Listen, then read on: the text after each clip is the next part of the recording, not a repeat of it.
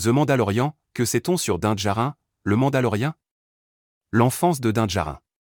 Din Djarin est enfant pendant la guerre des clones et voit son village attaqué par des droïdes de combat. Après l'avoir caché dans un abri, ses parents sont tués. Il est alors recueilli par les Mandaloriens et élevé comme l'un des leurs.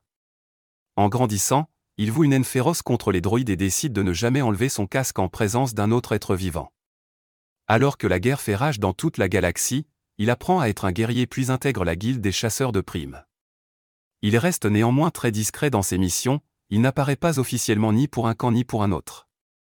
Avec les années, il devient de plus en plus indépendant et ses missions réussies lui construisent une réputation d'excellent tireur et d'un des meilleurs chasseurs de primes de la galaxie. Personnalité et armes. Djarin est plutôt solitaire. Il parle peu et est plutôt direct quand il doit s'exprimer. Il sait garder son calme, ce qui l'aide énormément dans les situations à risque. Il se forge une solide réputation de chasseur de primes efficace et apprécié même s'il demande plus d'argent que les autres. Son passé d'enfant orphelin lui donne une sensibilité particulière pour les enfants abandonnés. Il n'hésite pas à se lancer dans des missions pour les sauver et leur donne régulièrement une partie de ses récompenses. En tant que Mandalorien, Djarin ne quitte jamais son armure en Beskar. Il porte également un casque très reconnaissable qu'il ne retire jamais.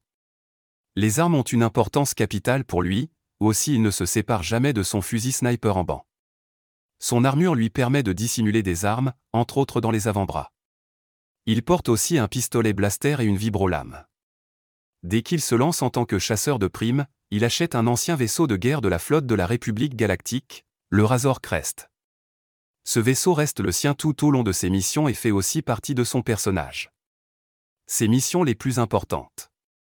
Une de ses premières missions consiste à capturer un enfant qui fait partie de la même espèce que Yoda, mais sans qu'il ait cette information.